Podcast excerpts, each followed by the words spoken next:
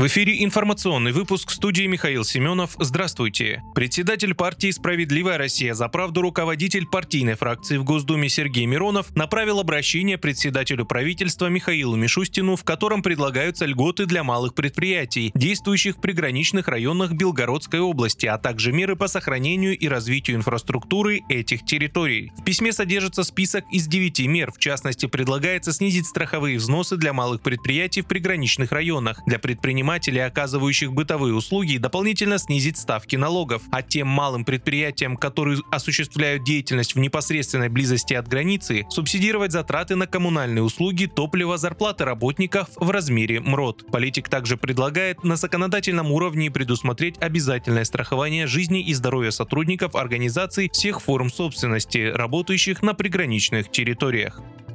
Президент Украины Владимир Зеленский 29 января встретился с главнокомандующим ВСУ Валерием Залужным и предложил ему уйти в отставку, сообщает «Зеркало недели». Издание ссылается на источники в офисе главы государства и окружении Залужного. По словам собеседников, Залужный в ответ сказал, что это право верховного главнокомандующего решать, с кем ему работать. Главком ВСУ не стал писать рапорт об отставке и не собирается это делать, говорят источники издания. «Зеркало недели» отмечает, что для снятия Залужного с должности указом президента нужно представить представление министра обороны Рустема Умерова. Напомню, накануне несколько изданий телеграм-каналов сообщили, что Залужного собираются или уже отправили в отставку.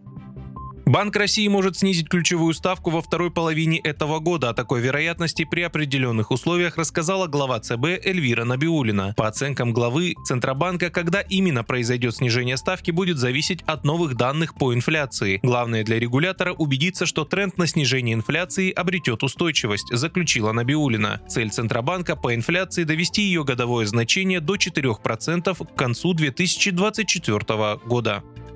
Силы ПВО за прошедшую ночь уничтожили и перехватили над территориями Крыма, Белгородской, Брянской, Калужской и Тульской областей 21 украинский беспилотник, сообщили в Минобороны. Как уточнили в Минобороны, 11 беспилотников уничтожили и перехватили над Крымом, 5 над Белгородской, 3 над Брянской и по одному над Калужской и Тульской областями. Глава Калужской области Владимир Шапша сообщил, что обломки сбитого беспилотника упали на крышу нежилой постройки на окраине Калуги. Пострадавших и возгораний нет. Губернатор Севастополя Михаил Развод Развожаев рассказал, что один украинский БПЛА сбили над морской акваторией возле Бельбека. Повреждений инфраструктуры нет. Еще один беспилотник уничтожили в Навлинском районе Брянской области, рассказал глава региона Александр Багамас.